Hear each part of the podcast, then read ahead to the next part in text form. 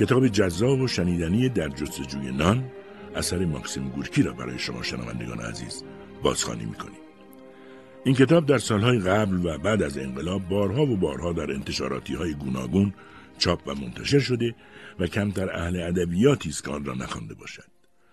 در جستجوی نان زندگی نامه و خاطرات یکی از نویسندگان بزرگ و متعهد روس است که همه کس او را به عنوان نویسنده مردمی و غمخوار محرومان و بینوایان می‌شناسند. نام اصلی او الکسی ماکسیموویچ پشکوف بود. در سال 1868 به دنیا آمد و در سال 1936 میلادی درگذشت. بارها نامزد دریافت جایزه نوبل ادبی بود اما آن را از او دریغ کردند. از مخالفان سرسخت حکومت تزار بود و بعد از انقلاب اکتبر نیز از منتقدان تند لنین محسوب می‌شد و او را بیش از حد جاه طلب، بیرحم و تشنه قدرت می‌دانست. اضافه کنیم او از آنجا که به محرومان و بینوایان جامعه خود تعهدی ذاتی و قلبی داشت نام مستعار گورکی را برای خود انتخاب کرد. در زبان روسی گورکی یعنی تلخ. مزه این تلخی ذاتی در سراسر آثار گورکی به نفع مردم محروم جامعه برای همه خوانندگان حس شدنی است او گرچه در اواخر عمر مورد لطف انقلابیون روس قرار گرفت اما هدف از قبول آن را خدمت به هم نوعان محروم خود می‌دانست و اغلب اقلای جامعه حرفش را باور داشتند و عملکرد او را می‌دیدند. از همان نخستین داستان کوتاه خود که در 25 سپتامبر سال 1892 میلادی در یکی از روزنامه های تفلیس با عنوان ماکار چودرا چاپ کرد تا اواخر عمر ماکسیم گورکی هیچگاه از هدف اصلی خود پایبندی به اصول و فعالیت برای رهایی ستمدیدگان از جبر روزگار دور نشد. طی 68 سال زندگی سراسر رنج خود بارها و بارها توبیخ شد. به زندان رفت و سالهایی از عمرش را در تبعید گذراند. گرچه در سالهای بعد از انقلاب روسیه قدر دید و چندی بر صدر نشست ولی اهل مقام و منصب نبود و از آن فقط در جهت آرمانهای مردمی خود استفاده کرد. کتاب در جستجوی نان را نویسنده کتاب شب محمد باقر رضایی با استفاده از ترجمه احمد صادق تنظیم رادیویی و ویرایش ادبی کرده. پرهام نوری صدا برداری برنامه را به عهده دارد و این صدا بهروز نظری افتخار روایت آن را برای شما عزیزان دارد. لطفا به اولین قسمت این اثر جذاب توجه بفرمایید. شغلی یافتم. نزد کفش فروشی که در خیابان اصلی شهر مغازه دارد پادویی می‌کنم. اربابم آدم کوچولویی است. قیافش لاغر، تیره و بیحال به نظر می رسد. دندانهایش زرد و کرم خورده و چشمهایش اشکالود و کثیف است. تصور می کنم درست نمی بیند و برای اینکه مطمئن شوم شکلک در می آورم. با صدای گرفته و خشنی می گوید آی ادا در نیار. عجب پس چشمهایش می بیند. این موضوع عصبانی هم می کند. نمی توانم باور کنم. پکر می شوم. البته شاید هم او فقط حد زده باشد. برای اطمینان عملم را تکرار می کنم. با صدایی پستر از اول زمزمه می کند یه دفعه بهت گفتم که ادا در نیار. نگاهش می کنم. وقتی حرف می‌زند لبهای گندهش بی حرکت می نماید. دنباله حرفش را می گیرد. به علاوه دستاتو هم به هم نمال. اینجا مغازه درجه اول شهره. فراموش نکن که توی خیابون اصلی هم هست. پادوها باید مثل مجسمه بی حرکت دم در وایسند فهمیدی؟ نمی‌فهمم مثل یک مجسمه؟ منظورش چیست؟ پس با دستام چه کنم؟ دستام تا آرنج پر از اگزما و جوش است و تا بخواهی میخارد یعنی دیگر نباید دستام را بخارانم؟ ارباب دستام را معاینه می کند و آن وقت با کنجکاوی ترحم می‌پرسد وقتی خونت بودی چی کار می‌کردی؟ جوابش را می‌دهم آن وقت سر تکان می‌دهد. سرش گرد است و یک مجموع خاکستری روی آن چسبیده شده است. می‌گوید ویلگردی این که از دزدی هم بدتره. مغرورانه میان حرفش میدوم. من دزدی هم کردم. دستاش مثل پنجه های یک گربه روی میز جمع می شود. نگاه وحشت زدهش متوجه من است و صدای گنگش سوت می‌زند. چطور؟ تو دزدی هم کردی؟ توضیح میدم. می‌گویم چه وقت چطور و برای چه دزدی کردم. انگار خاطر جمع می شود. با صدای ملایم و شمرده ادامه می‌دهد. آها اینطور. پس فقط اثر بچگی بوده. بهتر اما بهت بگم اگه از مغازه من پول یا کفش کش بری باید تا سن بلوغ تو زندون بمونی این دفعه موفق می شود مرا بترساند احساس می کنم از او متنفرم در مغازه غیر از ارباب شاگرد دیگری هم کار می کنم آدم سرخرو، چالاک و چسبنده است. پسرموی من هم ساشا کاشرین در مغازه همه کار است. آدم مغروری است و به من اعتنایی ندارد. یک روز پدر بزرگم به دیدنم آمد. از ساشا خواست که به من یاری کند و تعلیمم دهد. ساشا با لحن مبهم و بیاعتنا جواب داد به شرطی که موتی من باشه. آن وقت پدر بزرگ دستش رو روی سرم گذاشت به سویم خم شد و گفت حرفاشو گوش کن مطیعش باش. یادت نره که ساشا از تو کار کشته تره. ساشا چشماش را به خشونت به طرفم گرفت و گفت حرفای پدر بزرگ یادت نره هیچ وقت. فهمیدی؟ آن وقت از همان روز او بدون تخفیف حق ارشدیت خود را اعمال کرد. ولی گهگاه ارباب بهش میپرید. ساشا کاشرین کمتر چشاتو مثل توپ بیلیارد بغلتون. ساشا سرش را پایین میانداخت. می‌گفت من که کاری نمی‌کنم ارباب. من از این گفتگوها بیزار بودم. اصلا معنای آنها را نمیفهمیدم. وقتی یک مشتری داخل مغازه می‌شد ارباب دستاش را از جیب بیرون میآورد سبیلش را تاب می‌داد و لبخند ظریف و شیرینی می‌زد. من دم در ایستاده بودم و یواشکی ساعد پرزخم و زیلم را میخواراندم. در همان حال به صحنه تشریفاتی فروش خیره می شدم. شاگرد به زانو می نشست و کفشها را به پای مشتری امتحان می کرد. دو طرف پا را با انگشتان خود فشار می‌داد اندازه می گرفت و بازارگرمی می کرد. من کسی را نداشتم که باهاش حرف بزنم. اتفاق می افتاد که مشتری پس از چانه زدن زیاد و تعویز کفشها هیچ کدام را نمیپسندید. راه خود را می گرفت و می‌رفت. این عمل برای ارباب و ساشا و آن شاگرد توهینی به حساب می آمد. آن وقت تلافیش را سر من در می آوردند. این سه نفر حق خود می دانستند که هرچه دلشان خواست به من بگویند. هیچ وقت تعریفی از دهانشان در نمی آمد. تا کنون کسی را نشناختم که به قدر آنها برای هر چیز و هر کس داستان افتضاحی حاضر داشته باشد. یک بار که ارباب بعد از نهار در پستوی مغازه چرت می‌زد من از فرصت استفاده کردم ساعت جیبیش را برداشتم یواشکی پشتش را باز کردم و توی پیچ و مهرهاش سرکه ریختم وقتی بیدار شد و ساعتش را برداشت گرگر کرد که این چه وضعیه؟ چرا این ساعت داره عرق میریزه؟ اینا حتما یه علامت شومیه. با همه اینها دلم خنک نمی‌شد. از کارهای مغازه و کارهای خانه ارباب حوصلهام سر می‌رفت. در اندوهی برطرف نشدنی میغلطیدم و تاب میخوردم. دنبال موقعیتی میگشتم. بهانهای میجستم. می‌خواستم خطایی از من سر بزند و آنها بیرونم کنند. یک روز بیرون مغازه داشتم بارهای تازه رسیده ای را خالی می‌کردم. ناگهان سرکله ساشا پیدا شد. بدون مقدمه فریاد زد. کی گفته که بعد از کار مغازه بیای اینجا حمالی کنی؟ عصبانی شدم. با گازنبوری که دستم بود تهدیدش کردم. می‌دانستم برای چه ناراحت است. دلش می‌خواست من بعد از کار مغازه یک کلاس بروم خانه و او با شاگرد مغازه تنها بماند. آنها دوتایی از ارباب میدزدیدند. یک جفت کفش را توی آستین های گشادشان میگذاشتند و مغازه را میبستند و می‌رفتند. من از این کارها متنفر بودم. از آن میترسیدم. با ناراحتی به ساشا گفتم می‌خوای نبینم که دزدی می‌کنی؟ با خشونت گفت خود اربابم یه وقتی شاگرد مغازه بوده و کش می‌رفته. تا هم در دهنته ببند. فهمیدی؟ و دستش را رویم بلند کرد. هیچ وقت اتفاق نمیافتاد که از فرصتی برای خالی کردن دق دلش روی وجود نحیف من قفلت کند. وقتی به من دستور می‌داد دستش را دراز می‌کرد تا کتکم بزند. من از او خشنتر بودم و می‌دانست که تلافی می‌کنم. بالاخره تصمیم گرفتم از آنجا فرار کنم. اما شانس نداشتم. قبل از شام دم اجاق ایستاده بودم که ناگهان هیکلم به دیگه جوشان روی اجاق خورد و آب داغ سر تا پایم را سوزاند. همه آمدند و زود مرا به بیمارستان بردند. از بیمارستان خاطره بدی دارم.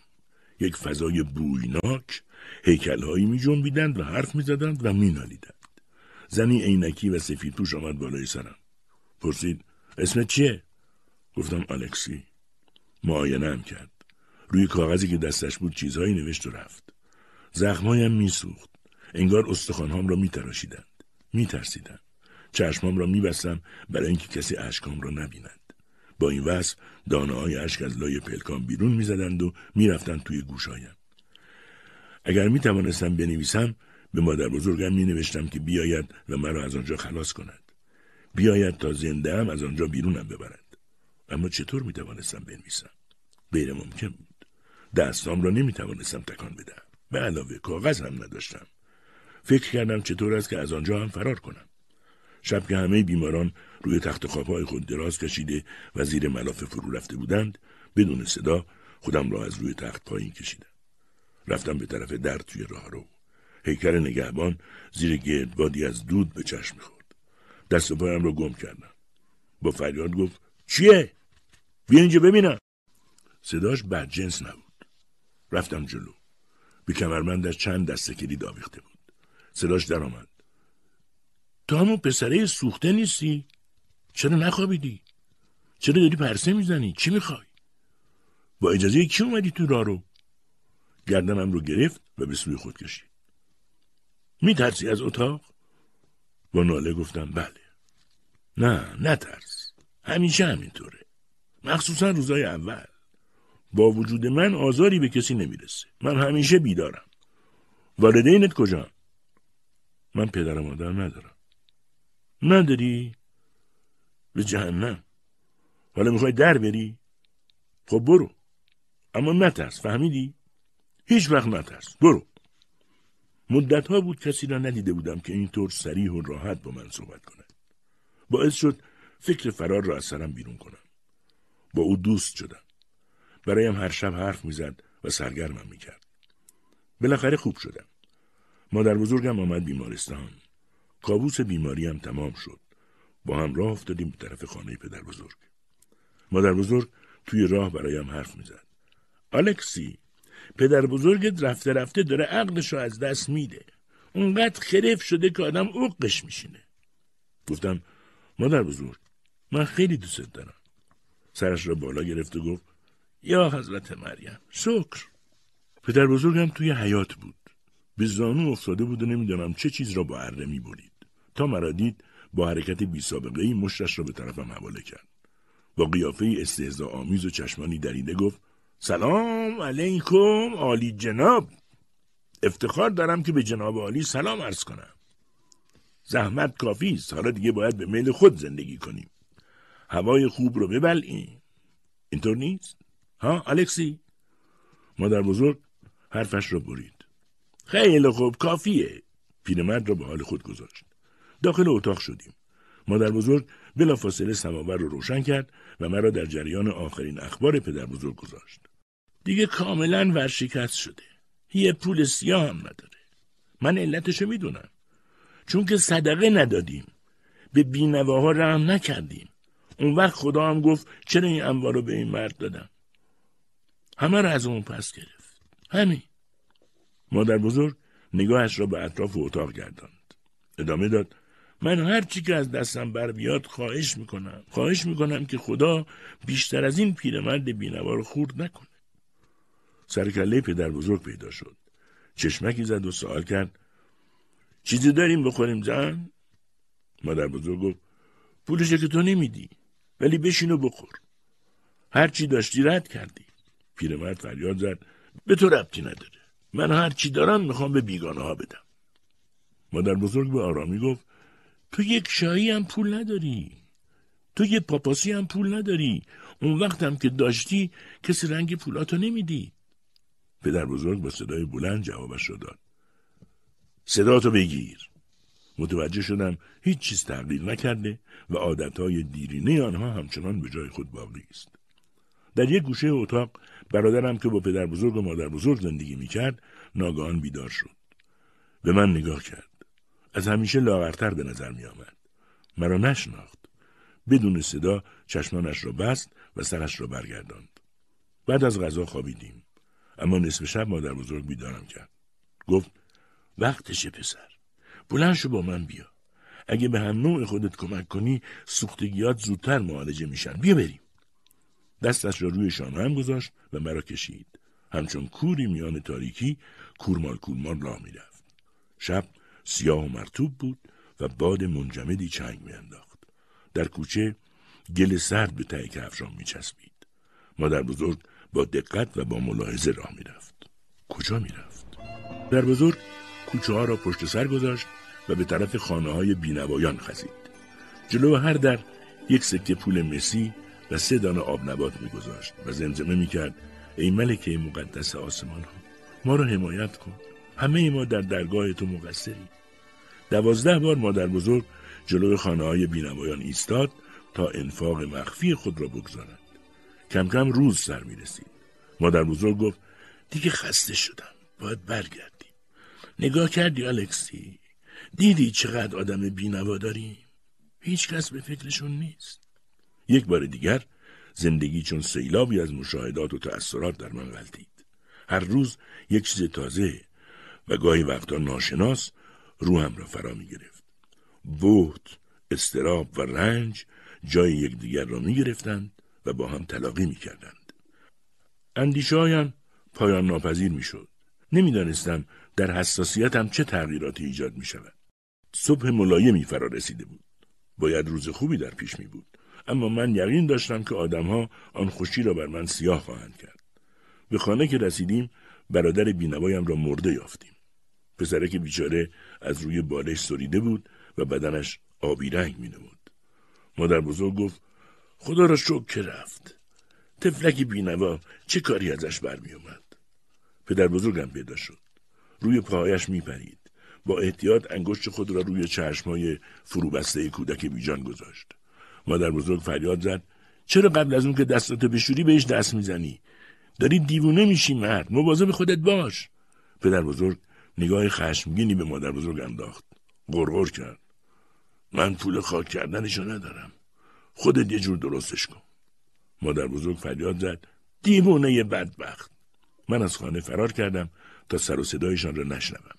دلم می‌خواست با دختر کوچولی همسایه حرف بزنم. رفتم سمت خانه آنها. زیر سردر خانه نشستم و صداش زدم. لودمیلا! او که به پرستویی میماند با پای چراغ خود از خانه بیرون آمد. کنارم نشست و با پای سالمش روی خاک ضرب گرفت.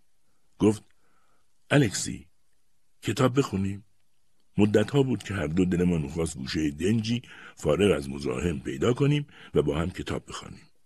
مشکل بود. همیشه یک چیز میلنگید. گفتم بخونیم.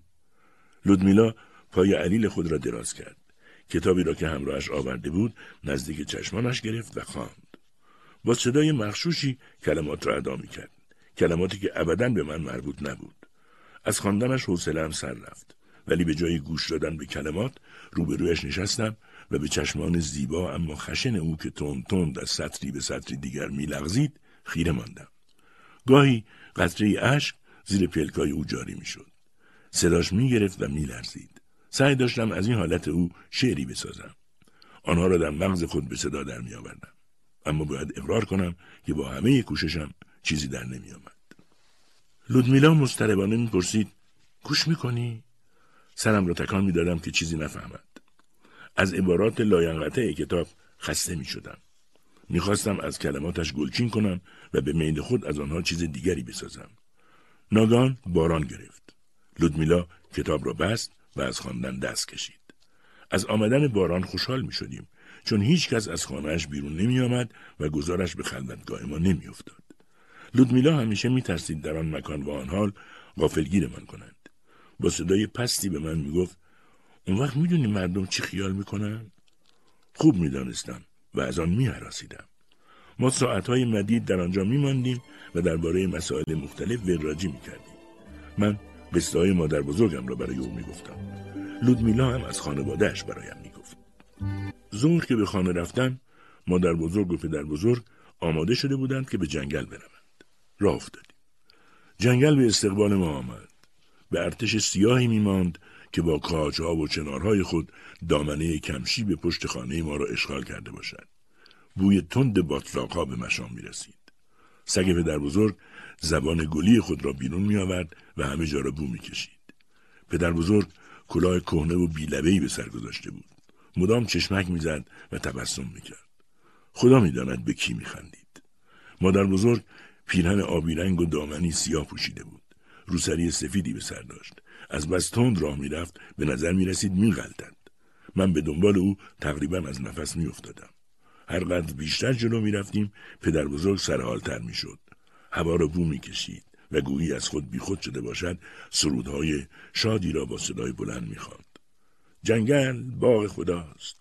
هیچ کس جز خدا در اینجا بذر نیفشانده است. جنگل از نفس خنک خدا به وجود آمده است. دنیای وسیع و عجیبی است. مادر بزرگ زیر چشمی او را می پایید.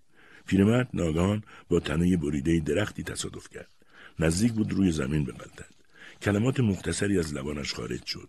حرفایش همچنان در ذهنم مانده است. هیچ وقت از یادشان نبردم. آدمان حق دارند. باید فهمید که حق در کجا و باطل از کجاست. به سطحی رسیدیم که رطوبت کمتری داشت. تقریبا خشک بود. مادر بزرگ گفت بشینیم چیزی بخوریم. خودش نشست و از کیسه نان جو، پیاز پخته، پنیر، خیار و کمی نمک بیرون آورد. من هم نشستم و به تنه چنار گنده ای تکیه دادم. پدر بزرگ هم نشست. از اطراف بوی لاستیک می آمد. کمی نان و پنیر خوردیم و دوباره راه افتادیم. پیرمرد لوله های خیزران را می شکست و من باید آنها را حمل می کردم. مادر بزرگ جلوتر از ما می رفت. می خواست قارچ بکند. در حال رفتن با خدا و نباتات و سنگها و جانوران حرف می‌زد. های کوچک و سبز زیر قدم های ما از بین تنه درختها می جهیدند. مارمولک گندهی مراقب آنها بود. سنجابی به تندی از کنار ما گذشت. خدای من چه چیزای عجیبی آدم آرزو می‌کرد که باز هم بیشتر و بیشتر ببیند. دلش می‌خواست دورتر و دورتر می‌رفت. در حال راه رفتن با افکار کوچک خود به جهان میاندیشیدم. به خود می‌گفتم کاش یه راهزن بودم. اموال اغنیای خسیس رو میدزدیدم و بین فقرا تقسیم می‌کردم. کاش دعواهایی که در آنها انسانها مثل جانوران به هم میآویزند و گلوی همدیگر را میدارند تمام می‌شد. کاش قدرت می و همه این پلیدی ها را از جهان پاک می جنگل آسایشی بود که همه ناگواری های زندگی را به شادی تبدیل می کرد. احساسات شیرینی را در من برمیانگیخت.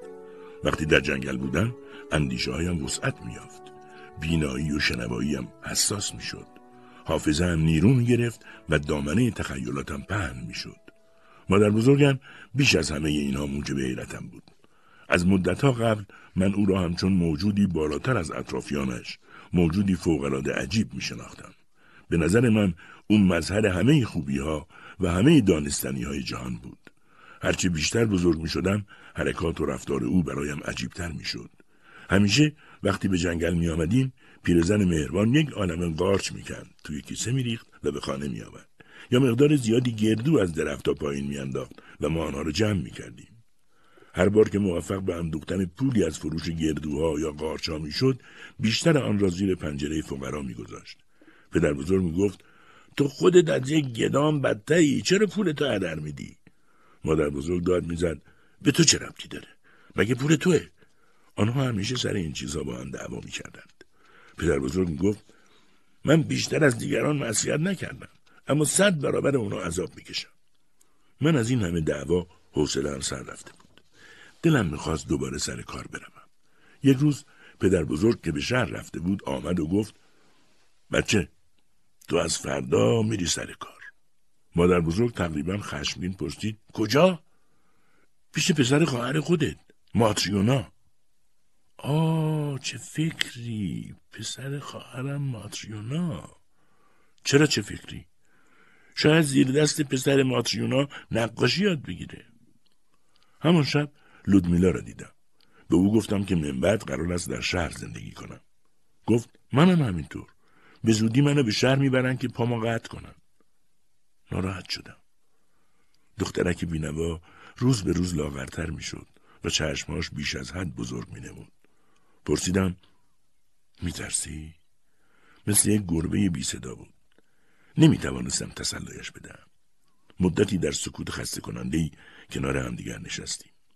زمین پرچین و چروک غمانگیز و اندوناک بود دومین باری بود که به شهر می‌رفتم در یک خانه ای ساکن بودم که به گور بیشتر شبیه بود اربابم هم از ارباب قبلی بدتر بود بوی آن خانه هر روز با زباله هایی که جمع می‌شد تازه بود و هیچ وقت کم نمی‌شد. من که به پاکیزگی مزاره و جنگل ها عادت داشتم ناچار از کسافت و درهم ریختگی آنجا دلتنگ و بیحوصله می شدم. اهالی آنجا در تمام مدت روز با هم مشاجره می کردند. من با تعجب و بهت می دیدم به چه سهولتی مناقشاتشان به وجود می آمد و با چه سرعتی به مباحثات تند و دشنام می رسید و بعد جیغهای دیوانوار و بدترین توهینا به دنبال آن می آمد. اولها از این جار جنجال ها وحشت می کردم. به خصوص یک روز خیلی ترسیدم. زن ارباب کارد آشپزخانه را برداشت به قصد خودکشی توی مسترا رفت و در را به روی خود بست. ارباب با دو دست روی در انبار تکیه داد و به من گفت بروم روی شانهش و شیشه بالای در را بشکنم و چفت را باز کنم. اطاعت کردم. روی شانهش پریدم و شیشه را شکستم. اما همین که دستم را به سوی شفت پشت در دراز کردم زنش با دسته چاقو چنان ضربه محکمی به سرم زد که دادم درآمد با این حال در را باز کردم ارباب با تقلای زیاد موفق شد زنش را از پناهگاه بیرون بیاورد و از آسیب رساندن به خود منصرف کند. من در حالی که بر سر مجروحم دست میکشیدم از فداکاری بیهودهام پشیمان بودم. نمی‌دانستم لبه چاقوی زن آنقدر کند است که حتی ساقه ای را هم نمی‌شد با آن برید چه برسد به آن که گلوی یک نفر را ببرد. او فقط می‌خواست ارباب را بترساند. به علاوه آیا هیچ لزومی داشت که من بر دوش ارباب سوار شوم؟ او خودش می‌توانست روی یک صندلی بایستد و شیشه را بشکند. از آن به بعد اینطور مشاجرات در آن خانه و آن محله به هیچ وجه در من تأثیری نمی‌کرد. دیگر می‌دانستم باید چه روشی در پیش بگیرم. وقایع آنجا نیز به حوادث دکان کفاشی شباهت داشت که قبلا در آن کار می‌کردم. همه تلافی ها معمولا بر سر آبر، همسایه، بیگانه و به طور کلی فقیر بیچارها در می آمد. ارباب ها و صاحبخانه ها همیشه خود را از افراد زبده اجتماع می دانستند. به علت همین خصلت درباره هر کسی به دلخواه خود و بدون ذره رحم قضاوت می کردند. من برای آنکه از آنها انتقام بگیرم با اصرار وحشیانه سعی می کردم از مقررات احمقانه آنها تخطی کنم. از این موضوع قدری خوشحال می شدم. با این حال مثل یک بینوای بیزبان برایشان کار می‌کردم. دنبال زن ارباب با سبدی سنگین دوان دوان به بازار می‌رفتم. کف اتاقها را میشستم و دستگیره ها را تمیز می‌کردم. من قرار بود برای کار دیگری یاد گرفتن نقاشی به آنجا بروم. اما خبری از آن کار نبود. به جاش دائم باید حمالی می‌کردم. از آن زندگی دشوار که در آن باید فقط برای رفع گرسنگی این همه ذلت میکشیدم حوصلهام سر رفته بود. به نظرم می رسید در کابوس زندگی می کنم. گاهی به خود می گفتم از اینجام فرار کن. چله زمستان بود و باد و طوفان سوت می کشید. به کجا می توانستم فرار کنم؟ چطور می توانستم فرار کنم؟ در حالی که حتی اجازه خروج از خانه ارباب را نداشتم. به علاوه وقت گردش هم نداشتم. روزهای کوتاه زمستان با سرعت عجیبی میان کارهای شاق خانه و مغازه ارباب میگذشت اما روحم از قصه های مادر بزرگم مالامال بود آنچنان که کندو از اصل زنبورها آکنده است شاید از حقیقت دور نباشد که بگویم گاهی به شعر میاندیشیدم و بدون تقلا کلام شاعرانه روی زبانم به وجود می آمد. خدا ای خدا چقدر دلم گرفته است کاش هرچه زودتر بزرگ می شدم زیرا حوصله زندگی از سرم می رود. مرا ببخشای ای خدا این کارآموزی من بیهوده است اربابم مردک پیر و خرفتی است که مانند روباه در پیم داد می‌کشد آه خدا زندگی چقدر تلخ است هنوز بسیاری از این شعرها را از یاد نبردم در راه خانه و مغازه ارباب همیشه این شعرها را زمزمه می کردم و در لابلای آنها به فکر فرار هم بودم. یک روز صبح برای خرید نان صبحانه زن و بچه ارباب به نانوایی رفتم. جلوی مغازه عطاری بغل نانوایی دیدم عطار دارد با زنش دعوا می کند. بالاخره عطار با یک وزنه سنگین به فرق زنش کوبید زن تا لبه پیاده رو رفت و آنجا افتاد عدهای دورش جمع شدند. زن را در یک کالسکه گذاشتند و به سوی بیمارستان بردند. من برای اینکه مفید واقع شوم قبل از همه به دنبال کالسکه دویدم. عده دیگری هم به دنبال کالسکه دویدند. وقتی کالسکه از کنار اسکله های ولگا میگذشت فکر فرار از همانجا به سرم افتاد. رود خیلی پهن ولگا تنبل و آرام جریان داشت. دوروبرم قوقای یک دنیای بزرگ وسعت میافت. احساس کردم تا آن موقع مثل موشی بودم که در یک زیرزمین گیر افتاده است. تصمیم گرفتم دیگر به خانه ارباب برنگردم. دلم هم نمی‌خواست به خانه پدر بزرگ و مادر بزرگ برگردم. از همان لحظه دشنام های معمول پدر بزرگ را به خاطر این تصمیم میشنیدم. دو سه روزی را هم آنجا لابلای اسکله ها به ولگردی گذراندم. همیشه می توانستم از باربرها که های ساده و خوشقلبی بودند چیزکی برای صد جو و رفع آتش به دست بیاورم. یک روز یکی از آنها به من گفت تو خیلی کوچولویی بهتره بری بندر. اونجا به کسی که بتونه ظرف بشوره احتیاج دارن. برای آشپزخونه کشتی. این راهنمایی به نظرم خوب بود. رفتم به آن بندر. سراشپز کشتی که آدم بلند قدی بود نگاهی به سر تا پام انداخت. گفت مایی دو روبل میدم. میای؟ سرم رو تکان دادم. پرسید شناسنامت کو؟ شناسنامه نداشتم. حتی کوچکترین کاغذی هم نداشتم. سراشپز کمی فکر کرد. بعد گفت خیلی خوب مادر بزرگتم بیاد کافیه. چاره ای نداشتم. رفتم سراغ مادر بزرگ. مادر بزرگ قبول کرد آنجا کار کنم. پدر بزرگ را وادار کرد برود کلانتری برایم شناسنامه بگیرد و تا آن بندر همراه هم بیاید سراشپز نگاهی به شناسنامه هم کرد. گفت خیلی خوب سوار شو. سوار شدم. مرا به قسمت عقبی کشتی بردند. یک آشپز گنده آنجا به میزی تکیه داده بود و سیگار می‌کشید. سراشپز ارباب جدیدم مرا به طرف او هل داد و خودش ناپدید شد. آشپز مانند یک گاو به طرفم فوت کرد و نعره زد. حالا دیگه هر کسی رو استخدام می‌کنن که اجرتی کمتری بدن. آه خمیازه ای کشید. بادی به گلو انداخت و با صدای زنگداری داد زد. تو دیگه کی هستی؟ گفتم اومدم ظرفشوری. قیافه خشن و جدی خود را از دست داد و لبخندی زد. از روی میز لیوان چای را برداشت و با یک تکه نان و قطعه سوسیس به طرفم گرفت. گفت بخور. پدر و مادر داری؟ نه. دزدی بردی نه. عیبی نداره فکرشو نکن بهت یاد میدن اینجا جز دزد کسی دیگه ای نیست. وقتی حرف می‌زد گویی سگی پارس می‌کند.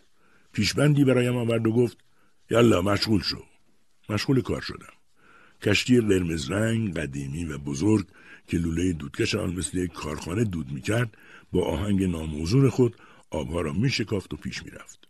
مسافران کشتی را جوانها، پیرها و بچه ها تشکیل می‌دادند.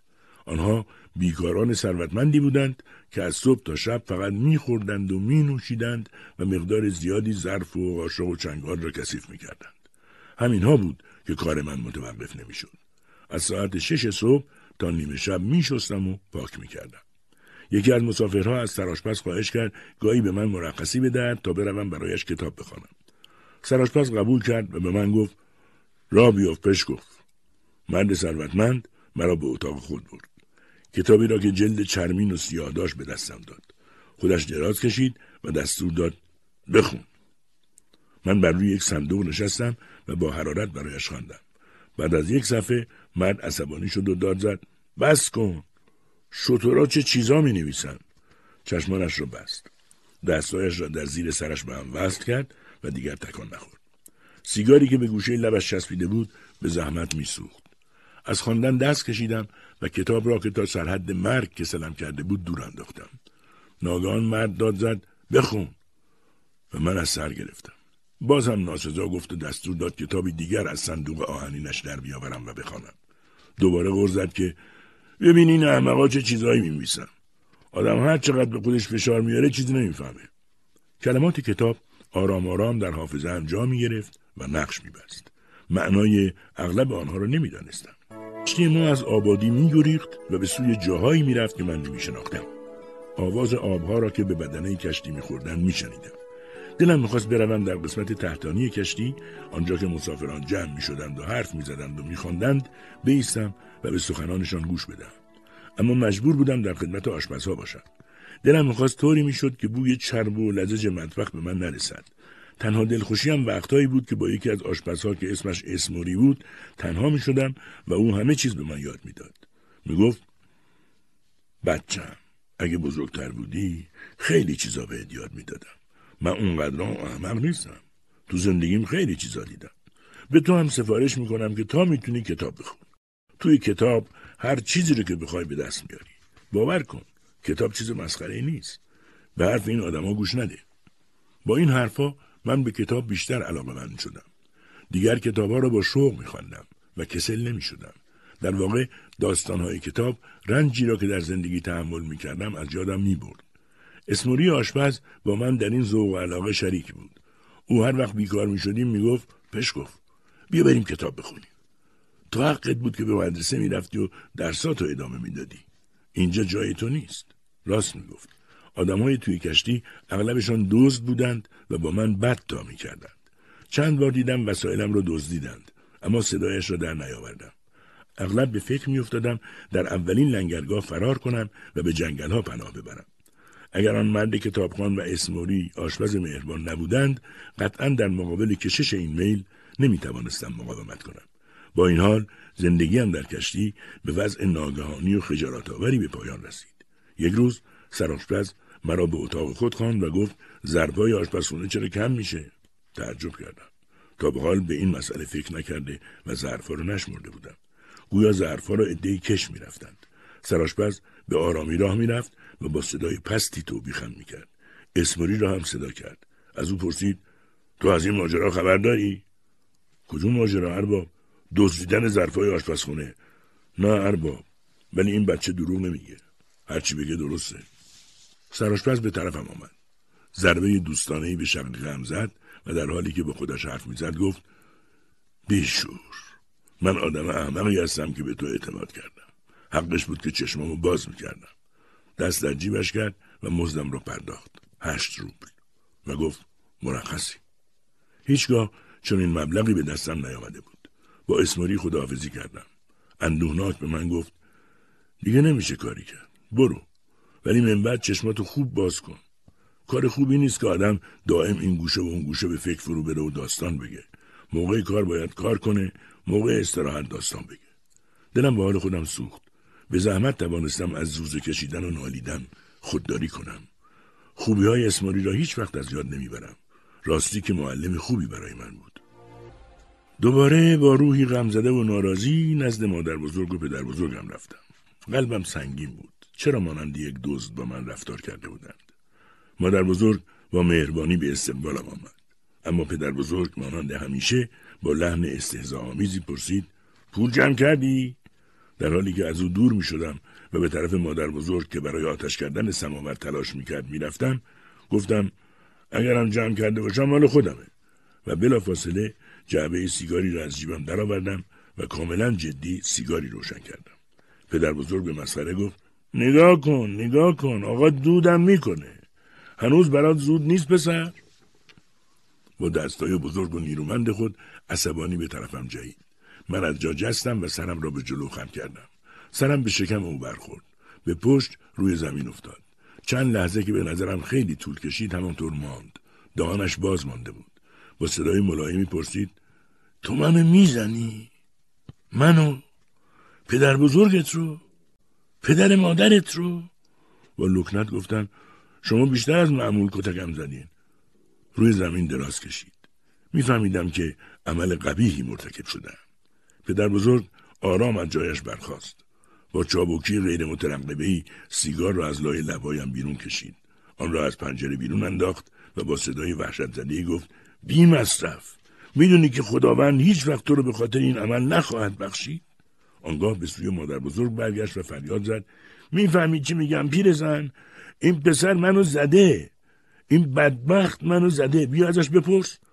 مادر بزرگ به من نزدیک شد اما چیزی نپرسید. موهایم را گرفت و در حالی که به شدت تکانم می‌داد گفت اینم سهم تو اینم مزد تو. از تنبیه او اصلا دردم نگرفت اما در هر حال شرمنده شدم. به خصوص متلک های آمیز پدر بزرگ عذابم می‌داد و عصبانی هم می‌کرد. بر جای خود بند نمی‌شد و دائم به مادر بزرگ می‌گفت مرحبا مرحبا. از کنارشان گریختم و به راهرو پناه بردم. آنجا بیحال و تکیده افتادم. مادر بزرگ آمد کنارم. آرام گفت پدر بزرگ دیگه پیر شده. باید احترامش نگه داری پسر. اونم غم و غصه داره. تو که دیگه بچه نیستی آلکسی. بزرگ شدی این چیزا رو بفهم. حرفای مادر بزرگ همچون شبنمی بر قلبم نشست. این زمزمه سرشار از محبت تسلایم می‌داد. او را در آغوش بشردم و همدیگر را بوسیدیم. آنگاه پندم داد. بلند شو پسرم. بلند شو برو معذرت خواهی. به اتاق برگشتم و از پدر بزرگ معذرت خواستم. شب سرگذشتم رو برای مادر بزرگ تعریف کردم و گفتم که روی کشتی بر من چه گذشته است. گفت تو هنوز بچه ای پسر. نمی‌دونی چطور باید زندگی کرد. پرسیدم همه مردم همینه میگن مادر بزرگ. یعنی چی؟ سرش را تکان داد و ادایی درآورد. گفت والا منم نمی‌دونم. پس چرا حرفشو می‌زنی مادر بزرگ؟ خب دیگه تو هنوز بچه ای مگه باید هر چیزی رو برات توضیح داد؟ صدای زمزمه پدر بزرگ از اتاق به گوش ما می رسید. ای پروردگار کریم خشمت رو بر ما نازل مفرما غضبت را از ما دور کن. تصمیم گرفتم دیگر برای کسی کار نکنم. می‌خواستم برای خودم کار کنم. شکار پرندگان یکی از کارهایی بود که دوست داشتم. خیال می‌کردم از این راه نان خوبی در خواهم آورد. من آنها را می‌گرفتم و مادر بزرگ می‌توانست بفروشد. یک حلقه و یک دام خریدم و قفسهایی ساختم. سرانجام یک سپیده دن میان بوته های خشک گیاهان در آبکندی به کبین نشستم.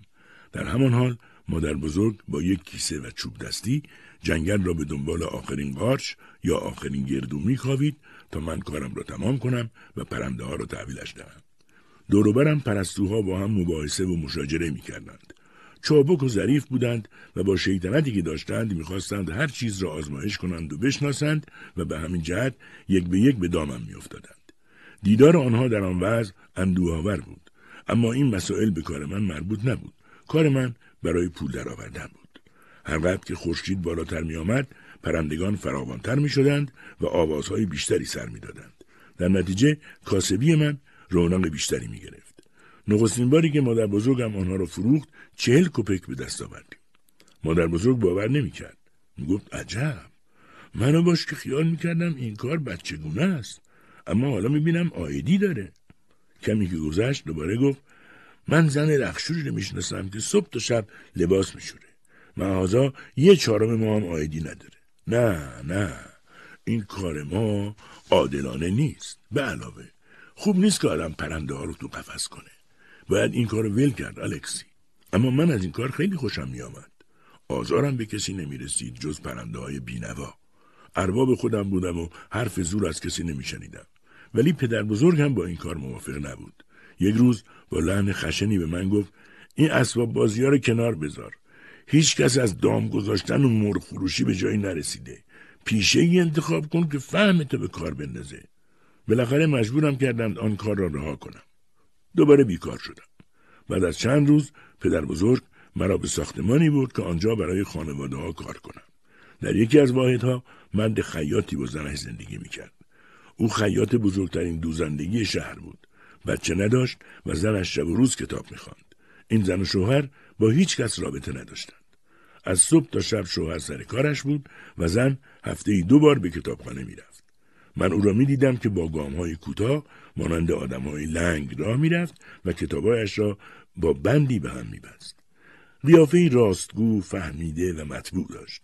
مانند شاگردان مدرسه دستکش به دست می‌کرد و با همه زنهای آن ساختمان فرق داشت. زنهای دیگر به من می‌گفتند او به علت مطالعه زیاد کمی دیوانه شده و عقلش را از دست داده است. می‌گفتند از کار خانه چیزی سر در نمیآورد و همه کارهای خانه را شوهرش انجام می‌دهد. البته آشپزی هم داشتند که زن یک چشم و اندوهناکی بود. یک روز بر اثر کنجکاوی وقتی خانه آنها کار می‌کردم بدون اجازه وارد اتاق زن شدم. آشپز برای خرید بیرون رفته بود. زن خیاط را دیدم که گوشه اتاق پشت میزی نشسته بود و کتاب می‌خواند. در یک دستش فنجان زرینی بود و با دست دیگرش کتاب را گرفته بود. تا من را دید کتاب را روی میز گذاشت و با صدای خفه پرسید چه خبره؟ چی می‌خوای؟ کارت تموم شد؟ من سعی داشتم با کلمات بریده و کوتاه زودتر حرفهایم را بزنم و بروم. میترسیدم اون کتاب یا فنجان را به طرف صورتم پرتاب کند اما نتوانستم حرفی بزنم به جای حرف زدن تند برگشتم و به طرف مطبخ دویدم او دنبالم آمد به فریاد زد صبر کن بیا جلو ببینم چی می‌خواستی بدون معطلی اطاعت کردم و ایستادم آمد روبرویم با دستای مهربانش گونه را نوازش کرد و گفت چرا میترسی؟ چیزی شده؟ گفتم نه می‌خواستم شما رو ببینم. خنده شاداب و شفافی کرد. پرسید تو مدرسه هم رفتی؟ به کتاب علاقه داری؟ گفتم آره ولی وقت ندارم. گفت آدم وقتی به کتاب علاقه داشته باشه همیشه برای خوندنش فرصت پیدا می‌کنه. خیلی خوب. سرم رو تکان دادم. به آرامی یک سکه از جیبش درآورد توی دستم گذاشت و گفت حالا برو به کارت برس. دیدار آن زن تأثیر جدید و عمیقی در من گذاشت. در گوشه ای از وجودم خورشید نوینی درخشیدن گرفت. با شادی بیدامنهای به آن اتاق پر از کتاب و زنی که آنها را می‌خواند و قیافه فرشتگان را داشت میاندیشیدم میل دیدار دوباره او در من روز به روز شدیدتر می‌شد چه می‌شد اگر دوباره می‌رفتم و این بار کتابی از او می‌خواستم؟ بالاخره همه جرأتم را جمع کردم و هفته بعد روزی که قرار بود در خانه آنها کار کنم دوباره به اتاقش رفتم. این بار مرا با مهربانی پذیرفت. همانجا و با همون وضع که نشسته بود کتابی به طرفم گرفت و چیزهایی گفت که یادم نیست. ولی یادم هست که با حالی بسیار اندوهناک کتاب را که بوی رازیانه می‌داد گرفتم و بر سینه خود فشردم. شب وقتی همه ساکنان ساختمان به خواب رفتن کتاب را گشودم و با ولع مشهودی روی ورقهای زرد شده آن خم شدم همه قوایم را در تصور و ایجاد زندگی هایی که تا آن وقت نشناخته بودم صرف می کردم. در میان سطرهای کتاب با قلبهای رعوف و با شامتی آشنا می شدم که با آدمهای معمولی و مبتزلی که اطرافم بودند و بیزارم کرده بودند تفاوت بسیار داشتند. مثلا داستانی بود از اگزاوی مونتپن که انباشته از اشخاص و حوادث بود و زندگی شدیدی در آن می جوشید. طوری بود که فراموش می کردم اختراعی و ساختگی است. من آنقدر غرق مطالعه این زندگی ها در کتاب می شدم که گاهی فراموش می کردم چه وقتی است تا آنکه زنگ خانه ها به صدا در می آمد و میفهمیدم صبح شده است. آن وقت بود که کتاب را مخفی می کردم و به سرعت دست به کار می شدم. کم کم همه در ساختمان از بیمراقبتی های ارادی و غیر ارادی من سخن می گفتند. حتی بعضیشان که فهمیده بودند کتاب می‌خوانم می‌گفتند خواندن کتاب ضرر دارد و خطرناک است. من در آستانه راز بزرگی قرار داشتم و در حالی که برای خواندن بیقرار بودم به حرف هیچ کس گوش نمی‌دادم. ولی ساکنان مرا میپاییدند و اغلب می‌گفتند آی کتاب خون خیال می‌کنی از کتابا چیزی به دست میاری؟ ابدا اینطور نیست. کتاب فقط تنبلی رو به آدم میآموزه. مثلا زن خیاط رو نگاه کن. از صبح تا شب سرش تو کتاب فرو رفته در عوض خرید روزانش رو بلد نیست انجام بده بالاخره کاری کردند که دیگر نتوانستم از زن خیاط کتاب بگیرم وقتی به آن همه ذلت و حقارت و ناملایماتی که میل وافرم به کتاب خواندن به دنبال می آورد می اندیشم هم اندوگین و هم شاد می شدم. بعد از آن تصمیم گرفتم از مغازه‌ای که کنار نانوایی قرار داشت کتاب کرایه کنم. صاحب مغازه جوان نامطبوعی بود ولی به جوانها اجازه می‌داد که در پستوی مغازهاش افکار خود را به لباس شعر درآورند و بنویسند. من هم می‌رفتم آنجا و کتابهایی را که کرایه کرده بودم با ولع میخواندم. نمی توانستم کتابها را با آن ساختمان ببرم.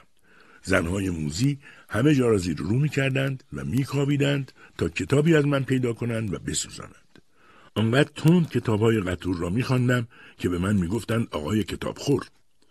کتاب های الکساندر دوما، پونسون دوسترای، مونتپن، کابوریو و آیمار را در عرض چند ماه تمام کردم. عجله می کردم. پشت سرم کتابی جای کتاب دیگر را می گرفت. خوشحال بودم. به نظرم زندگی سبک و قابل تحمل شده بود. خود را شریک جهانی می دانستم که انگیزه خوب شدن و شامت را در وجود انسان برمیانگیرد.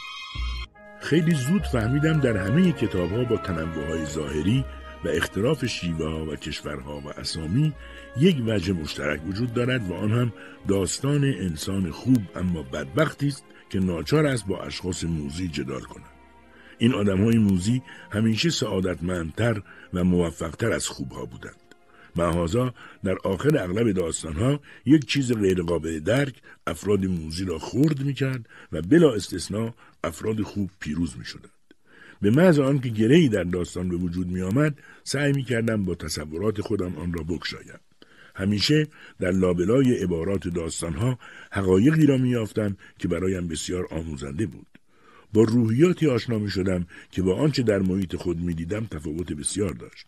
میفهمیدم در پاریس هم مردم بینوا مقابل اربابان خود تسلیم و دست بسته نیستند و حق دارند که شانه به شانه اربابا مستقل و مغرور راه بروند. میفهمیدم در سرزمین های متمدن کمتر از روسیه آدم ها را کتک می‌زنند. لااقل با خشونت کمتری می‌زنند و با شقاوتی که ناظرش بودم سر به سر مردم نمی‌گذارند. با هر کتاب تازه‌ای که میخواندم تفاوت زندگی روسی و کشورهای دیگر با وضوح بیشتری برایم آشکار می‌شد. این امر در من تنفر مبهمی را به وجود آورد و در این حال اعتمادم به حقیقت آن کتابها فزونی مییافت. و ناگهان یک روز داستانی از ادمون گونکور به نام برادران زمگانوف به دستم افتاد. من آن را یک نفس در عرض یک شب خواندم.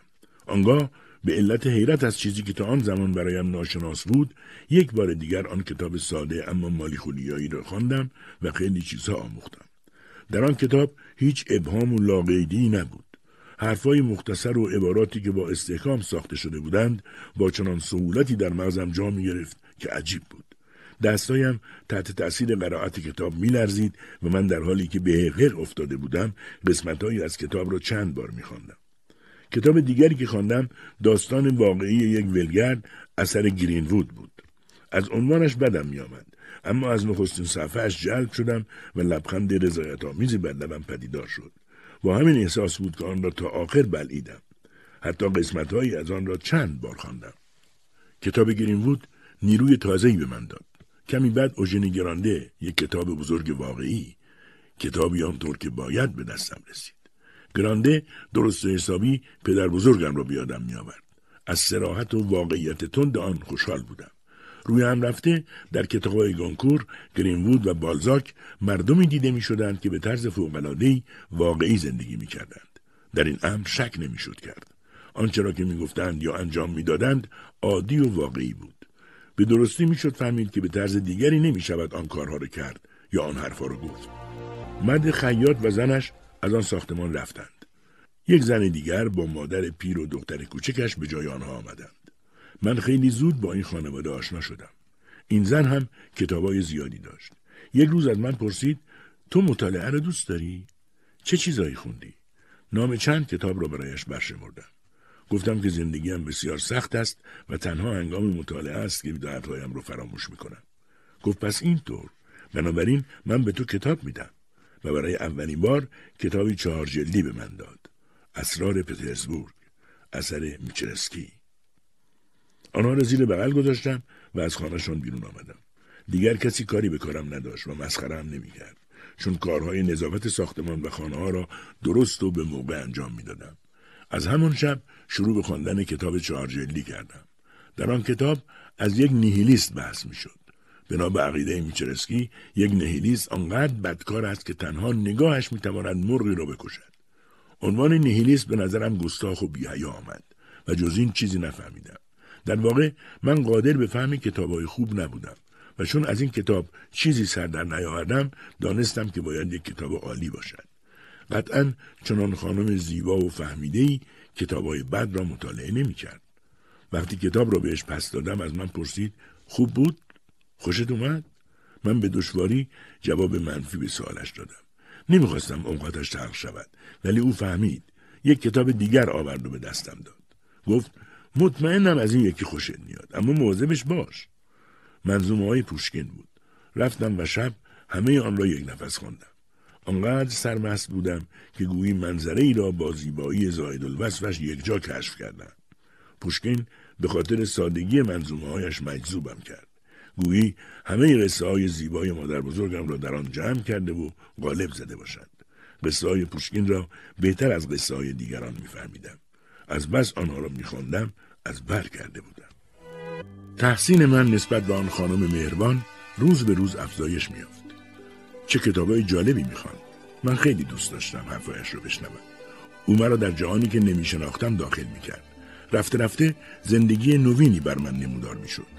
گاهی می‌رفتم و برای او که ملکه زندگیم شده بود و اسمش خانم مارگو بود شعر میخواندم اشعاری را که از بر می‌دانستم با حرکات و ژستهای عجیب و غریب برایش میخواندم او خیلی جدی اما خاموش به خواندنم گوش می‌داد آنگاه اندیشناک می‌گفت حقش بود که تو رو مدرسه میفرستادن.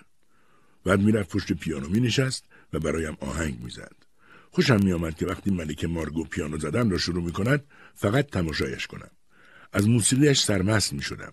فکر می‌کردم اگر ناگان پولی هنگفت به دستم برسد حتما آن را به خانم مارگو می‌دهم تا غنی شود و به کسی احتیاج نداشته باشد. چون در آن خانه به او سخت میگذشت و زنهای دیگر پشت سرش حرفهای زشتی بر زبان میآوردند. می‌دانستم نسبت به او حسادت می‌کنند. وقتی این بگو مگوهای پایان ناپذیر و دردانگیز درباره ملک مارگو وضوح میافت من از تنفر و خشم بر جا بند نمی‌شدم. روحم آتش می‌گرفت. دلم نمی‌خواست درباره ملکه نجیب من آن حرفها را بزنم من ملک مارگو را بهتر از همه کسانی که شب و روز به هزیانگویی درباره او دچار شده بودند میشناختم. سعی می‌کردم خودم را در کتابهایی که او به من می‌داد غرق کنم تا از این فکرها دور شوم. مطالعه کتاب یک اعتماد روحی و مردانهای به من میبخشید با وجود آنها من دیگر در جهان تنها نبودم و بنابراین فنا نمی شدم. حس می کردم هر قدر که کتاب ها به من نیرو می دهند همان قدر هم برایم ضروری می شوند. ملک مارگو فرصت آن را نیافت که بنا به میلی که داشت فکری برای مدرسه رفتن من بکند ولی تا آنجا که توانست مرا در کتاب ها غرق کرد اما حادثه ای برایم رخ داد که همه این خوشبختی ها به بدبختی تبدیل شد ای از ساکنین ساختمان تهمت دزدی به من زدند. حتی یکی از آنها جلوی دیگران گفت این بی سر و پا مدام دارد کتاب می‌خواند. پس کی کار می‌کند؟ همه چیز دور سرم میچرخید. حس می‌کردم زمین زیر پایم باز خواهد شد. هر دشنامی که از دهانم میآمد به آنها دادم ولی آنقدر کتکم زدند که خون از تنم بیرون زد. با همه اینها آنچه بیشتر از ضربات آنها برایم دردآور بود این بود که نمی‌دانستم ملک مارگو پس از این ماجرا دربارهام چگونه خواهد اندیشید. چطور می‌توانستم بیگناهی خود را به او اثبات کنم رنجم فوقالعاده بود. گرچه بعدا فهمیدند که بیگناه هم ولی ارباب آنجا کنارم کشید و گفت خب الکسی گفت تو دیگه اینجا شانسی نداری. فهمیدم چه می‌خواهند بگویند سرم را برگرداندم و حرفی نزدم. فقط نتوانستم حرف آخرش را که گفت خودت باید بفهمی چی میگم تحمل کنم. گفتم پس اجازه بدین وقتی چشمم خوب شد برم. چشمایم بر اثر مطالعه زیاد درد گرفته بود. سیگاری روشن کرد و گفت تو آدم بیورزه نیستی. زود دنبال کار بگرد. سه روز بعد بدون آنکه کاری پیدا کنم آنجا را ترک کردم. با آنکه در آرزویش میسوختم جرأت نکردم از ملک مارگو خداحافظی کنم. منتظر بودم او صدایم کند. ولی چون کاری به سر و صداها نداشت نفهمید چه خبر است. من ناچار با دختر کوچکش خداحافظی کردم و گفتم مخصوصا فراموش نکن که از مامانت به خاطر همه خوبیهایی که نسبت به من کرده خیلی تشکر کنی. باشه؟ گفت باشه فراموش نمی‌کنم. و لبخند لطیف و شیرینی روی لبهایش نشست. چند روز بعد باز هم در یک کشتی مشغول به کار شدم. به مقام جاشو ارتقا پیدا کردم. ماهی هفت روب می‌دادند و من میباید دستورات سراشپز را اطاعت می‌کردم. در آن کشتی شخصی که بیش از همه محبتم را به خود جلب کرد آدم تنومندی بود به نام ژاکوب. ژاکوب به طرز عجیبی شکمو بود و مدام دوروبر مطبخ کشتی پرسه می‌زد. ولی شاعر مسلک بود و داستانهای عجیب و غریبی تعریف می‌کرد. من علیرغم میل خود مقابل او با دهانی گشوده می نشستم و به داستانهایش که همه واقعی بودند گوش می دادم. به نظرم می رسید که او زندگی را به نحوی مخصوص و شخصی می شناسد. اصالت مزامین داستانهایش مرا حیران می کرد. همه کس را تو خطاب می کرد و انگامی که حرف می‌زد هیچ کس را نه ناخدا نه جاشوان ملوانان کارمندان خدمتکاران و نه مسافران درجه اول و درجه دوم کشتی را نمی‌شد مافوق او تصور کرد او از این استعداد بینظیر برخوردار بود که تصاوی و توازنی در شرایط به وجود آورد و سطح دانش همه را به قدر معلومات خود پایین بکشد او از تناقضات جالبی آکنده بود من هیچگاه او را اندیشناک خاموش و گرفته ندیدم کلمات گویی بدون اراده مانند برف زمستانی روی قله کوه یک ریز از دهانش خارج می شدند. هر وقت او را تهدید به پیاده کردن از کشتی می کردند کمترین استرابی نشان نمی‌داد و با حرفهای شیرین ناخدا را راضی می کرد. کار او در ماشینخانه کشتی بود.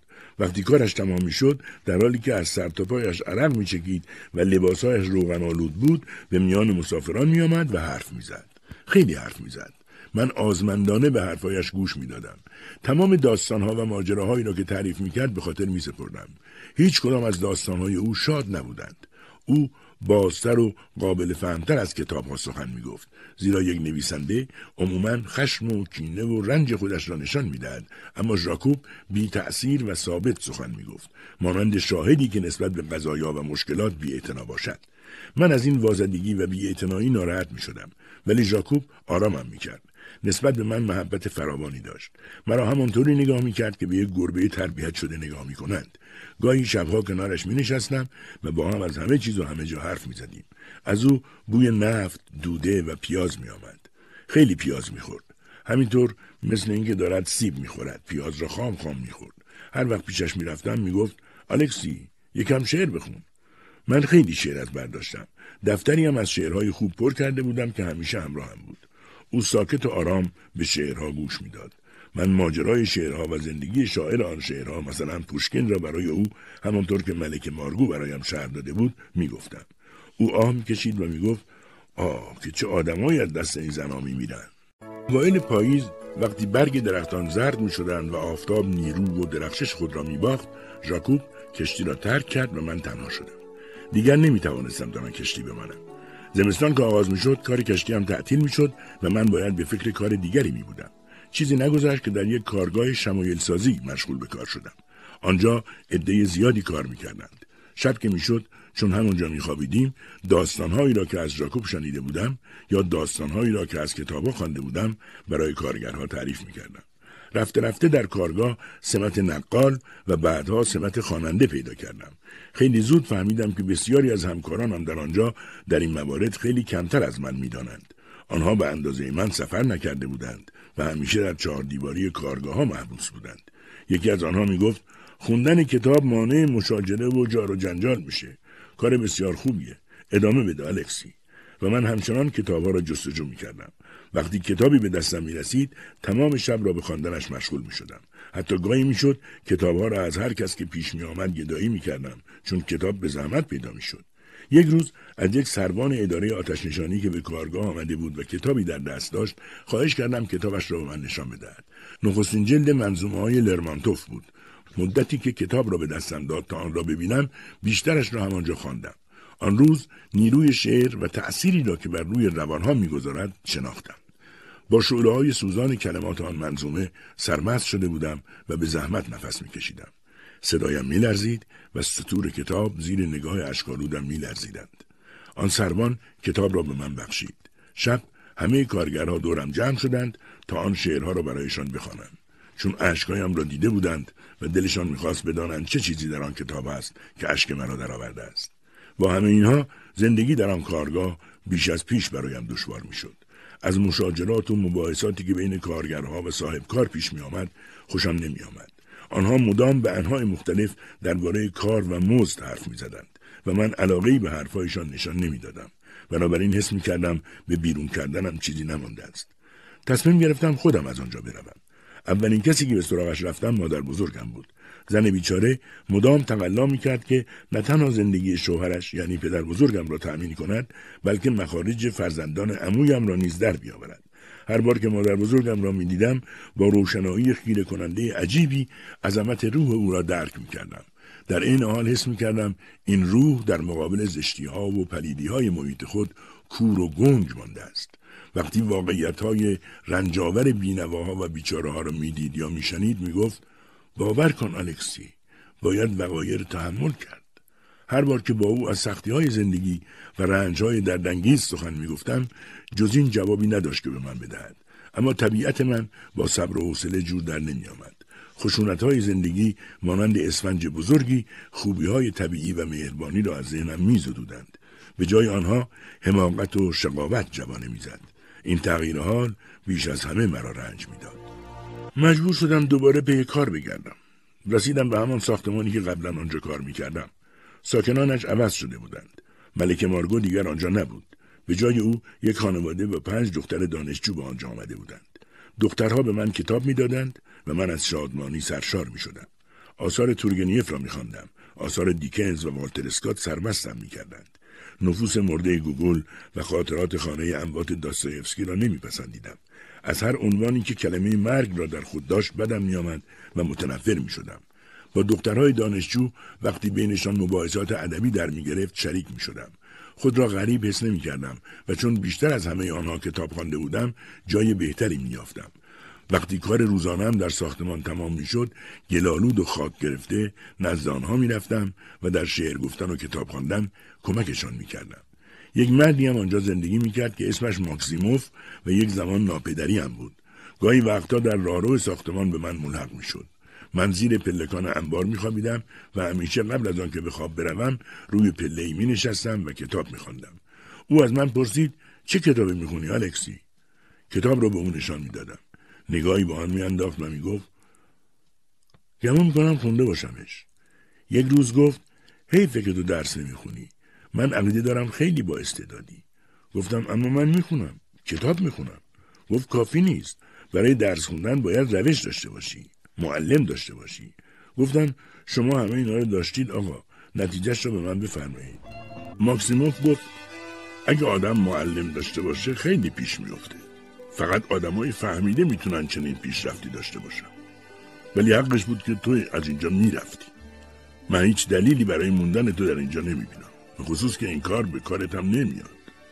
گفتم ولی من از کارگرا و کار کردن خوشم میاد. پرسید چطور؟ گفتم جالب توجه هستم. گفت شاید. من می‌خواستم دائم درباره ادبیات حرف بزنیم ولی ماکسیموف کتابا رو دوست نداشت و اغلب ذوق مرا منحرف می‌کرد. گاهی مدتها کنارم مینشست و هیچ چیز نمی‌گفت. فقط گاه گاه صرفه می‌کرد و مدام سیگار می‌کشید. درباره مادرم اصلا حرف نمی‌زد. احترام او را نگه می داشت. از این دقت و خصلت او متأثر می شدم و قدر آن را می دانستم. با این حال در وجود او یک چیز تشخیص ناپذیر می دیدم که انگار با هزاران اندیشه در هم و به هم آمیخته مشغول کار هستند. مقداری از اندیشه هایش در من هم تأثیر می کرد ولی من همه حرفایش را قبول نداشتم. آدمای دیگری هم بودند که من از آنها بیشتر خوشم می آمد. خصوصا وقتی برای خرید مایحتاج اهالی ساختمان تنهایی به بازار می رفتم آنها را می دیدم. مثلا بچه های همان کارگاهی که قبلا در آن کار می کردم. تا مرا می دیدن خوشحال می شدند. پای حرفایم می نشستند و به آن گوش می دادند. هیچ چیز به قدر داستانهای پرماجرا و وحشتناک خوشحالشان نمی کرد. به طور کلی فهمیده بودم که حقایق را دوست ندارند. آنها برای گریز از زشتی ها، رنج ها و مشقات زمانه خود و زندگی دوروبرشان بیش از همه با خیال ها و اوهام و آرزوها سرگرم می شدند. گاهی تصور می‌کردم دارند سر به سرم می‌گذارند. ولی یک رشته محبت و عاطفه از آنها تا به من کشیده می‌شد و من خود را بیشتر به آنها نزدیک می‌کردم. هرچی بیشتر در زندگیشان تحمل می‌کردم بیشتر متقاعد می‌شدم که در روح آنها اثری از یک اندوه جاودانی وجود دارد و با این اندوه است که ساعات خلوت زندگی خود را میگذرانند. شادی نزد آنها یک چیز طبیعی و عادی نبود. اگر هم بود به طرز غیر مترقبه و نامفهومی به خشونت و شقاوت تبدیل می شد. این اندیشه مرا در رنج شدیدی قرار می‌داد. همه آنها خصوصا کارگران به نظر من اشخاص عالی و خوبی بودند معهازا به یک زندگی وحشتناکی محکوم شده بودند که خودشان هم نمی‌دانستند آنها برای ترد این حسرت یا لااقل برای سرگرم کردن خود به مکانهایی پناه می بردند که لایقشان نبود من بیش از پیش تصمیم می گرفتم که برای این آدمها کاری انجام دهم و خدمتی بکنم. کاری کنم که خطوط اندوه و ملال از چهرهشان زدوده شود. اغلب با آسانی موفق می شدم. مثلا صدای دستفروشان بازار را تقلید می کردم. ادای خریداران را در می و آنها را می خندندم. وقتی نمایش تمام می شد یک نوع مسرت خاطر خاصی به من دست می‌داد. باری که بر گرده فشار می آورد می افتاد. بدین طریق نیم ساعتی که میگذشت شاد و خرم می شدم ولی بعد یواش یواش فعالیت در داور مغزم شروع می شد. گویی بر آن میخ میکوبیدند. به خود می‌گفتم چگونه می‌توان اینطور زندگی کرد؟ آیا من باید مانند این بینوایان زندگانیم را در رضامندی از سرنوشت تمام کنم؟ آیا نباید در این اندیشه باشم که زندگانی بهتری نیز در روی زمین وجود دارد؟ گاهی که آنها مرا غرق در این اندیشه ها می‌دیدند میپرسیدند چه تا الکسی؟ من نمی‌دانستم با آنها چه جوابی بدم. عده دیگری هم آشنا شده بودم. اشخاص جالب توجهی بودند. اوسیب درودگر. اوفیموشکای آهنگکوب که گوش پشت بود. پیر یک بنای متفکر و گریگوری جوان که از همه وجودش خوبی و مهربانی میتراوید این مردان مهربان به نظرم بیشتر از کارمندان قابل فهم و درک می نمودند. آنها صدها قدم از پستی و بدتینتی بورژواها فاصله داشتند. گریگوری گچکار بود. از همه بیشتر به او علاقه داشتم. کم کم تصمیم گرفتم از کار در آن ساختمان دست بکشم و بروم پیش آنها زندگی از لحاظ عمومی در آن ساختمان وارفته و احمقانه به نظر می آمد. نمونه های وارفتگی و از هم گسیختگی در آن فراوان بود. نظرم را در این مورد با اصیب در میان گذاشتم. به من میخندید و می‌گفت بچه به چه چیزایی فکر می‌کنی؟ اصلا ربطی به تو دارد؟ او راست می‌گفت. انبوهی از افکار سنگین در ذهنم جا می گرفت و دشواری های زندگی به رویم فشار می آورد. من بدبخت بودم ولی چه می توانستم بکنم؟ به کجا می توانستم بروم؟ آن مردمان عزیز برایم تکیهگاه بودند و از رنجهایم میکاستند ولی در عین حال می‌دانستم که راه زندگی را دارم عوضی می‌روم گویی در سرنوشتم پیچی را نامناسب گذاشته بودند که مدام در یک محیط نامفهوم دور خود میچرخیدم زندگی روبرویم همچون جنگل پاییزی بود که آخرین قارچهای خوراکی را از درونش چیده باشند و دیگر در زیر علفهای هرز آن هیچ چیز جالب توجهی به جا نمانده باشد. هرچه بیشتر کتاب میخواندم ضعف و خلع زندگی بیشتر به نظرم میآمد. در سن پانزده سالگی به قدر مرد کاملی فکر می‌کردم. آنچه را که خوانده بودم دیده و شنیده بودم به خوبی در مغزم جای گرفته بود. اندیشه های خصوصی خودم نیز بر آن اضافه می‌شد و همچون مایه تلخی با آن خمیر میآمیخت. من از بدبختی ها، بیماری ها و ندبه های مردم ناراحتی تنفرآمیزی احساس می‌کردم. هر منظره که از جهتی شقی بود منازعات توهینا و مشاجرات همچنان که دیدار خون در من انگیزاننده خشم سردی می‌شد. یعنی مرا به مسابه حیوانات درنده می ساخت که می‌خواستم به سر و روی هر کسی که دم دستم بود بپرم. ولی یک موجود کاملا مخالف با آن نیز در وجودم بود که از روح قدسی کتاب ها الهام می گرفت. این موجود هیچگاه نمیپذیرفت که قلب و روحش را در اختیار خشونت های روزمره بگذارد. ما زندگی تنفرانگیز بیهیا و ظالمانه ای را میگذراندیم که آن را با کلمات دیگری نمی‌توان بیان کرد من مردم را با عشق فراوانی دوست می داشتم و دلم می‌خواست هیچ کدامشان از بدبختی ها رنج نکشند ولی برایم ممکن نبود که یک روپوش عوام فریبانه بر روی واقعیت هایی که گاه وحشتناک و باور نکردنی بودند بیاندازم. آنچه که بیش از همه دیوانم می‌کرد رفتار مردها با زنها بود. من که از داستانها سرشار بودم خیال می‌کردم که زن را باید موافق همه قرار داد. در آثار تورگنیف و هاینه که عظمت زن در آنها ستوده شده بود خوانده بودم که زنها چطور با وجود خود به حیات زیبایی میبخشند. ملک مارگو را دیده بودم که نجابتی موافق همه در او موج می‌زد گاهی به نظرم میآمد جهان یک قایق وسیع پر از زندانیانی است که طوفان نیرومند و نامعلومی آن را به نقطه بیگانه میکشاند با این افکار روزهایم در کنار دوستانی که همه از من بزرگتر بودند میگذشت اصرا بعد از کار تنها روی نیمکتی کنار خیابان می نشستم به فکر فرو می رفتم و به رفت آمد مردم نگاه می کردم. یک روز عمویم را ناگهانه دیدم. من ابتدا متوجه او نشدم. سالها بود که در همان شهر زندگی می کرد ولی من ندیده بودمش. او مرا شناخت. دستی به شانه هم زد و گفت الکسی عجب قدی کشیدی. آنگاه کنارم نشست و با هم گفتگو کردیم. من از حرفهای مادر بزرگم می‌دانستم که امویم بعد از مرگ پدرم همه ثروت خود را در خوشگذرانی خرج کرده است. اما نمی‌دانستم که سرانجام شغل زندانبانی تبعیدی های سیبری را پذیرفته بود و چون آنها را آزاد میگذاشت برکنار شده و حالا به ناچار نزد پسرش زندگی می کند. اینها را نمی‌دانستم. می‌گفت پسر بزرگم سرودخانی کلیسا شده. اگه من شبها به موقع سماور را آتیش نکنم یا کفشش را واکس نزنم یا لباساشو تمیز نکنم عصبانی میشه چون بچه ای تمیز و مرتبیه امویم خیلی پیر شده بود من از دیدار او سرمست شدم. انگار پدرم را می‌دیدم. در بولوار روبروی ما جمعیتی شیکپوش گردش می‌کردند. امویم لباسی مستعمل کفشای زوار در رفته و کلاه رنگ رو رفته پوشیده بود و از بد لباسی خود خجالت می‌کشید. برایم درد دل می‌کرد که می‌دونی الکسی من وقتی به زندگی خودم فکر می‌کنم خجالت می‌کشم. همیشه مخفیانه زندگی کردم. گاهی از ترس پدر زمانی از غرغر زن ایامی هم از ترس قانون. زندگیم اینطور گذشته ولی حالا نوکر پسرم هستم. چرا باید این انکار کرد؟ اگه این تغییرها هم نبود مگه میشه گفت که من زندگی کردم؟ اصلا مگه من شادی تو زندگیم داشتم؟ به او گفتم منم همینطور. نمی‌دونم چطوری دارم زندگی می‌کنم. خندید و گفت ها الکسی خیال می‌کنی بقیه می‌دونن چرا زندگی می‌کنن؟ هیچ کس نمی‌دونه. گمون ندارم که حتی یه نفر معنی زندگی رو فهمیده باشه. همه خودشون رو به جریان زندگی سپردن. اما از پرچانگی خودش خسته شده بود. چشمانش را مثل شبپرهی به هم می‌زد و با نگاه حسرتباری به من خیره می‌شد. من از افکار او خوشم نمیآمد. یاد حرف پیر بنا افتادم. هر کاری که بکنیم و هر امیدی که داشته باشیم از کفن و گور گریزی نیست.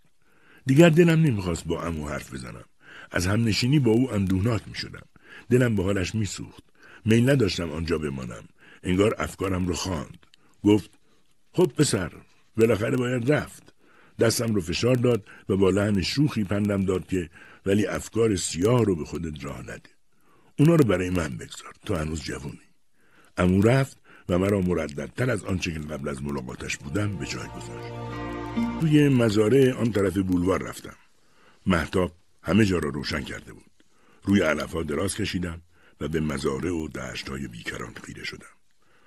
آه که چقدر آرزو داشتم می توانستم با پاهایی سبک روی سبززار بدوم و همه دوستداران شادی و شادمانی را به پایکوبی و محبت بخوانم تا از سعادت زندگی برخوردار شوند.